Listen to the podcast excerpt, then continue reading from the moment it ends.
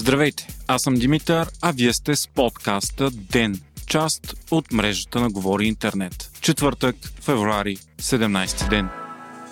Ново проучване за нагласите на българите, направено от Alpha Research, показва, че кабинетът Петков започва работата си с най-високото одобрение от 2009 година насам по времето на първия кабинет Борисов. Четворната коалиция получава 35% одобрение и 23% неодобрение. Самият премьер Кирил Петков също е с много висок рейтинг 39% одобрение срещу 21% неодобрение. Скептицизъм обаче има в модела на управлението. Едва 39 69% от запитаните смятат за професионалисти министрите от кабинета Петков срещу 65% от първия кабинет Борисов. Има и недоверие в това дали правителството ще прекрати корупционните практики. Прави впечатление, че съдебната система е с рекордно ниско недоверие. Минималните 13% от българите имат положително отношение. Главният прокурор Иван Гешев пък се радва на едва 8% одобрение срещу цели 57%, които изразяват отрицателно отношение към дейността му. Най-висок рейтинг продължава да има президента Трумен Радев, цели 51% одобрение. Става и ясно, че гласът на президента се чува по-силно от този на премиера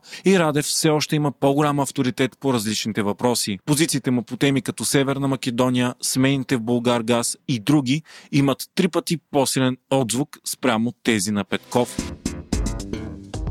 На фона на тези данни, президентът Трумен Радев отново остро разкритикува правителството. От Плодив той даде ясно да се разбере, че според него от действията на кабинета все още няма видими резултати. По думите на президента, времето за анализи е изтекло и се чакат резултати. Имало нужда от устойчиви мерки и решения, а не само от добри намерения. Радев каза, че не може в условия на остра енергийна криза да липсват адекватни мерки и предсказуемост в стеновата политика. А относно АЕЦ Белене заяви, че България има бъдеще като ядрена държава и трябва да се вземе решение. По-късно вице-премьерът и финансов министр Асен Василев заяви, че не вижда прехвърчане на искри между правителството и президентската институция. Според Василев, президентът е казал това, което хората казват. Министърът заяви, че хората искали нещата да се случват бързо, но отчете, че новоизбрания състав на Кевър работи от едва една седмица.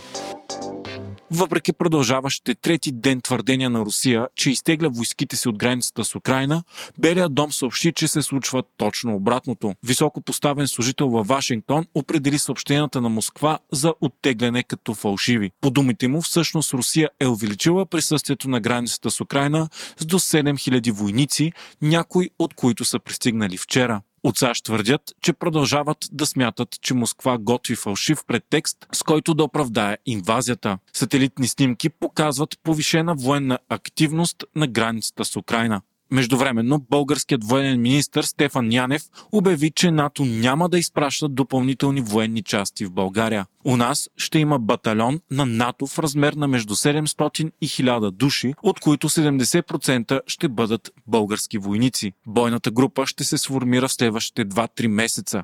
През следващата седмица у нас ще пристигнат от 100 до 150 американски военни, които обаче ще сменят такива, които вече са на територията на България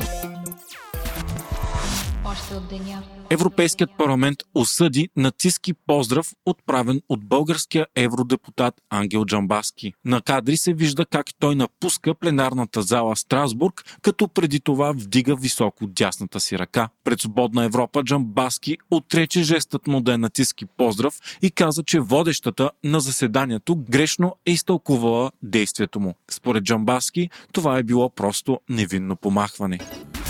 Националният институт по метеорология и хидрология планира да спре подаването на прогнозата за времето и към медиите в знак на протест. От института са недоволни от плановете на правителството да бъдат прехвърлени от образователното към екологичното министерство. Според работещите там, това ще превърне института от научна организация към ведомствен институт.